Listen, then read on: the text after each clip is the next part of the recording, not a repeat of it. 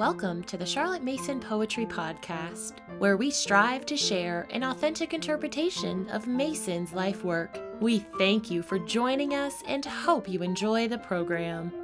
Reverence in Action by Art Middlekauff. A mother contacted me a few months ago because her Form 1B student was enjoying everything in the program except Bible lessons. She asked for my advice. Should she try a different Bible translation?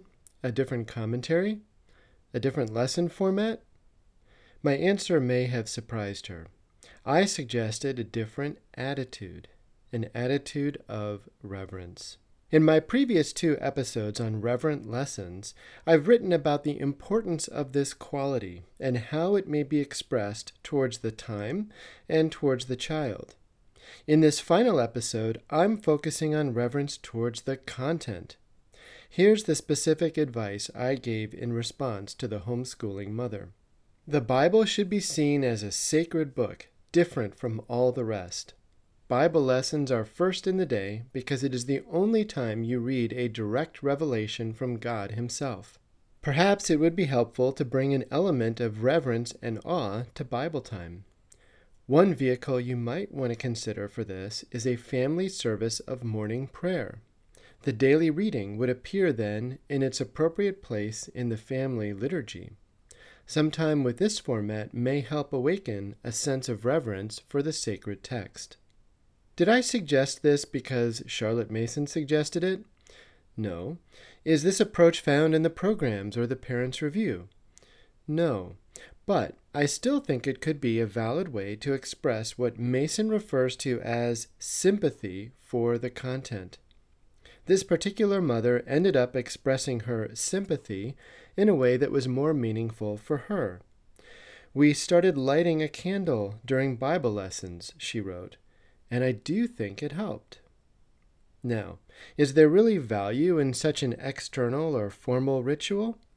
I'll let Mason herself respond. It is a mistake to suppose that the forms of reverence need be tiresome to children. They love little ceremonies, and to be taught to kneel nicely while saying their short prayers would help them to a feeling of reverence in after life. Reverence for the content. In Towards a Philosophy of Education, Charlotte Mason writes that teachers give sympathy and occasionally elucidate, sum up, or enlarge, but the actual work is done by the scholars. The sentence is a great summary of the role of the teacher in the Charlotte Mason method. The teacher does not do the actual work, but, and this part is essential, the teacher does give sympathy. Not occasionally, but always. As Mason wrote in 1913, what the child wants to know is that his teacher cares. While I believe that this sympathy and care should be expressed most profoundly during Bible lessons, Charlotte Mason protege R. A. Pennethorne explains that a spirit of reverence should permeate all lessons because all are, in a sense, sacred. To begin with, Scripture with us is not an isolated subject, the only public recognition of God in the school curriculum. We believe that in that painting in Florence, which Miss Mason ventures to describe as the great recognition, is shown the true educational gospel that all knowledge is part of holy wisdom and the gift of God's Spirit. So we try to inculcate a spirit of reverence and wonder in all studies, while putting first things first and beginning every morning with a scripture lesson in the place of honor. To help parents and teachers inculcate a spirit of reverence and wonder in all studies, Mason and her followers provide their own sympathetic thoughts about a wide range of subjects. Literature. Charlotte Mason writes that nothing speaks to us more directly from the Spirit of God than the best books of the best men. In this set, she includes, of course, the book par excellence. But what if each book read after the Bible lesson were approached with the eager expectation of teacher and student that they were about to receive some whisper of truth from the Spirit above? History. Charlotte Mason writes that our sense of the oneness of humanity reaches into the remotest past. making us regard with tender reverence every relic of the antiquity of our own people or of any other. Imagine if every history lesson were seen as an opportunity to receive a relic of any people or nation with tender reverence. Mathematics. PNEU luminary Irene Stevens writes When a little child comes to the gateway of number, he comes as did the sages of old, ready and hoping to be led into a magic land, to exercise his faculty of wonder once more in his so wonderful world. And alas, how often he is disappointed. He is shown, in effect, not a delectable country, but a slough of despond, with nothing beyond it but further sloughs of despond, through which he must plough for years on weary years.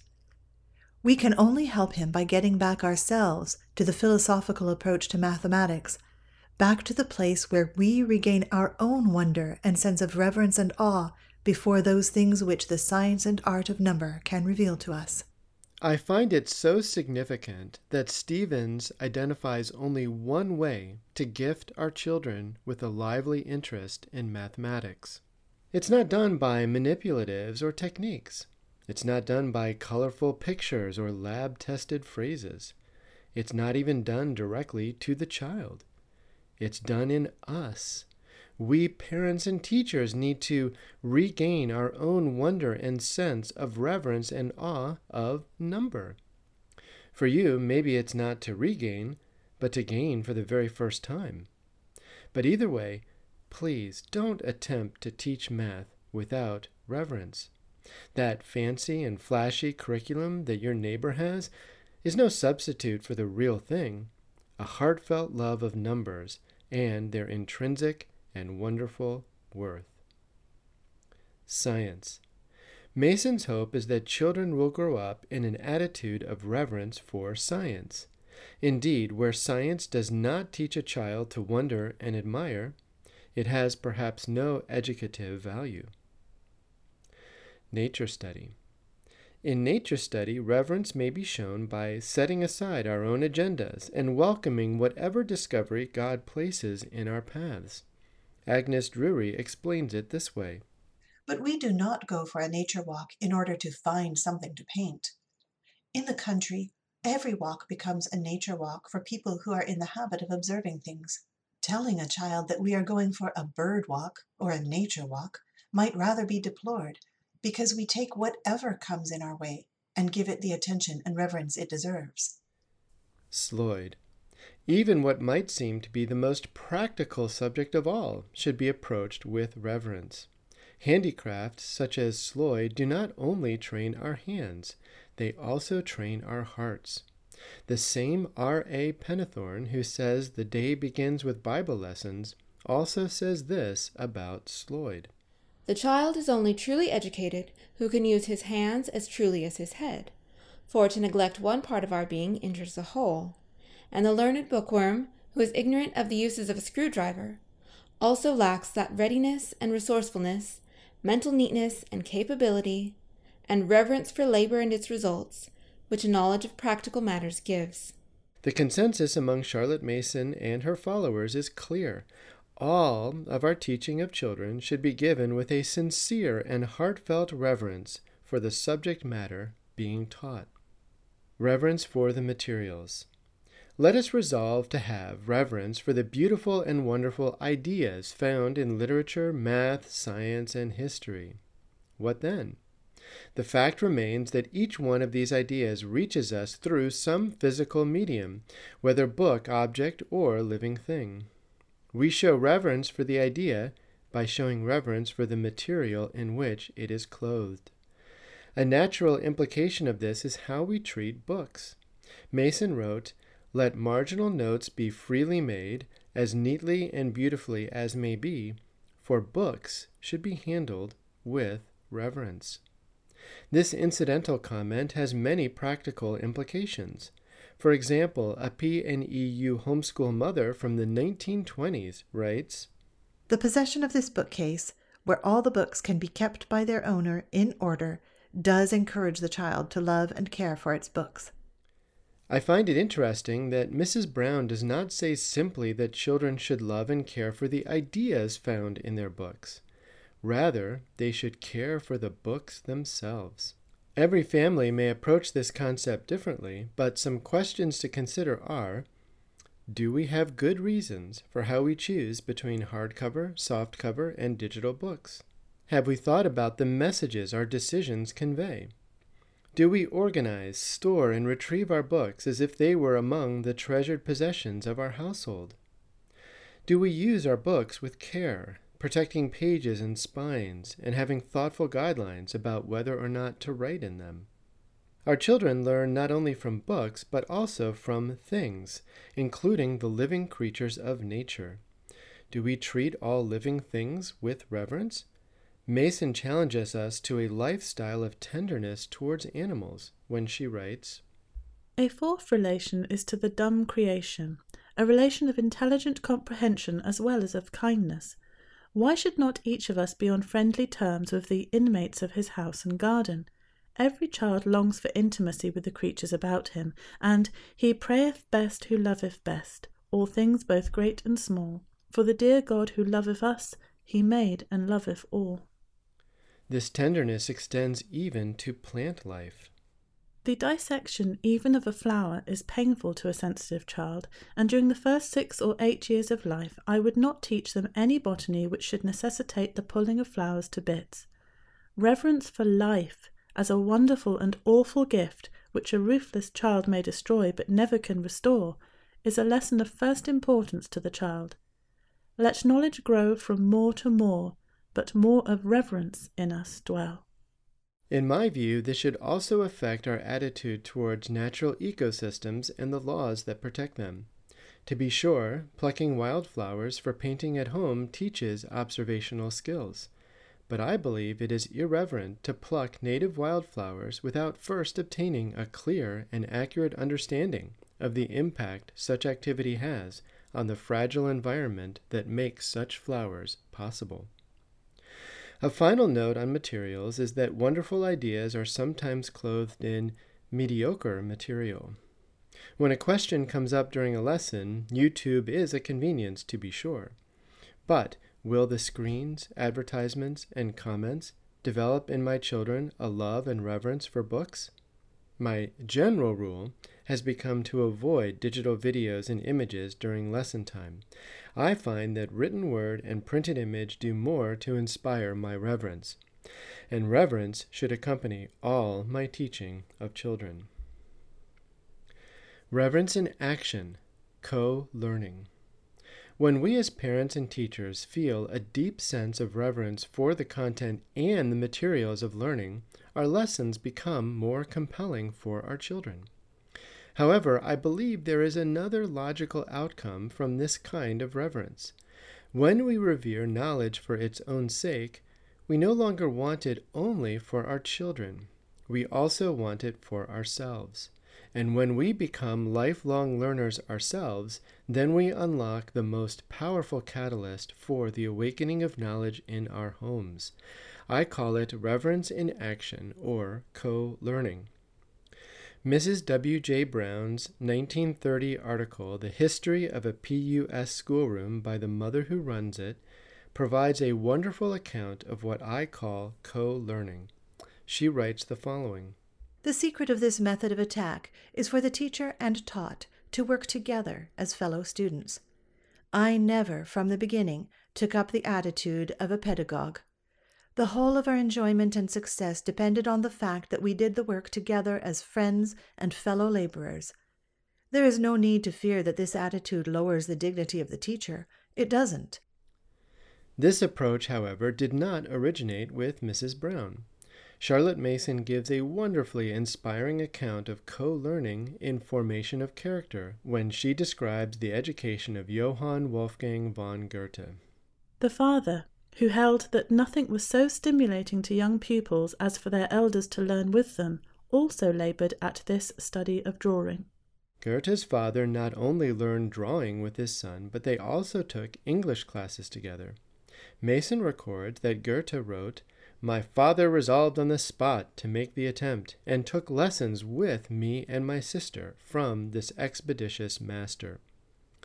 The thought of Goethe and his father tackling a new language together is just like the image I get when I hear of Mrs. Brown doing the work together as friends and fellow laborers with her children.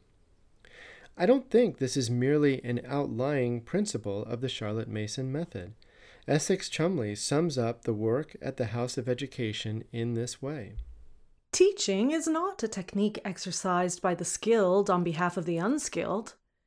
It is a sharing of the effort to know, using all that is best in the world of books, of music, of pictures, all that can be observed and cherished out of doors, all that hand and eye can make, all that religion, history, art, mathematics, and science can reveal to the active mind. I have understood this principle for quite some time and have applied it consistently to certain areas of my homeschool. For example, nature study, Book of Centuries, and commonplace journaling have all been co learning subjects for me. Similarly, my wife Barbara has rolled up her sleeves to co learn all of the handicrafts with the children. She's made some wonderful Sloyd pieces. But it has been only recently that I have started to apply this principle to the more academic subjects of our homeschool. The pattern of go off and do this while I do my email was starting to feel distinctly irreverent to me. The unspoken message it sends is I'm asking you to do something I don't want to do. I'd rather write an email instead. When you're done with your chore, Come and get me. Yet, if I internalize the reverence for the content that I've described above, then why would I prefer email over learning? And if Goethe's father is right, what would be so stimulating to my young pupil as for his elder to learn with him? Let me say at the outset that for families with large schoolrooms, the co learning I describe may be infeasible.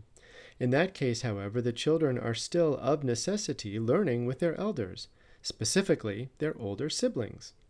When the schoolroom is small, on the other hand, I am seeing firsthand the benefit to the child of having a fellow learner with him.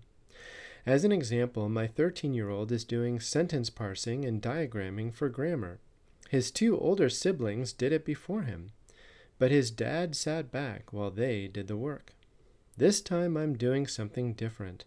When he does his exercises, I do the same ones myself. We are working at the same time. Then, when we're both done, we trade pages. We check each other's work, and it's yielding unexpected benefits. One surprise benefit is that now I understand firsthand whether the work is easy or hard. I discover which are the tough problems. If a question comes up, I am completely prepared now to answer. I learn humility and compassion when I find that I too get some problems wrong. We learn together that the answer key is not infallible. Sometimes there are gray areas. My son sees that we are not working for the score, but for the truth. I started doing the same with math. The algebra problems feel so basic to me now, until I get a problem wrong. Now I'm in the game with him. I'm so much more engaged and ready to discuss the nuances of what we are doing. With Latin, it's a more even playing field.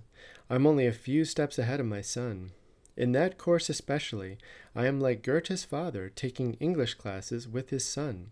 I do all the same work, the same exercises, study the same vocabulary, and even take the same tests. I'm learning Latin with one of my best friends and I wouldn't trade the experience for almost anything in the world. Once I started doing Latin exams, on a whim I started to take the rest of the exams too. At the end of the term, when my son writes about his favorite picture study from the term, I write about mine too. When we've answered the questions, we trade papers. It's so interesting to find out what views and impressions we have in common and when our opinions have gone different ways. For Plutarch, I actually used the questions from the historical PNEU programs. It is humbling to me to attempt this portion of the exam myself. I have so much more compassion and sympathy for my son as he attempts the tough parts. If he struggles, he gets some assurance that there's nothing wrong with him.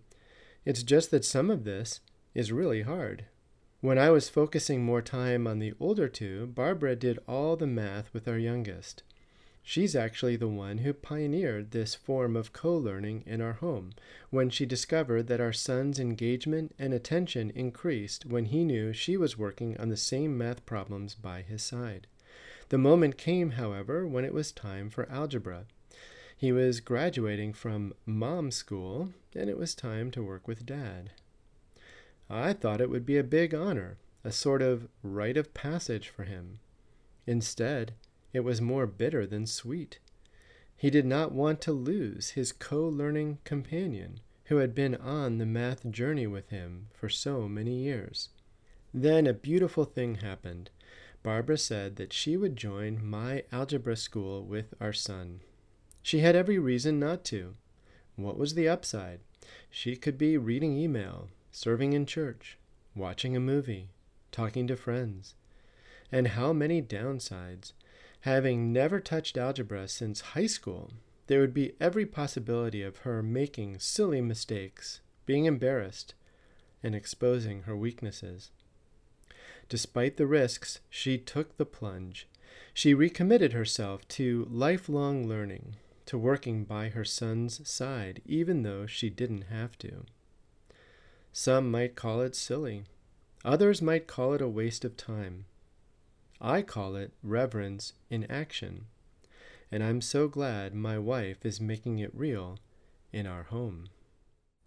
If you have enjoyed this episode, please leave us a rating or a review on iTunes.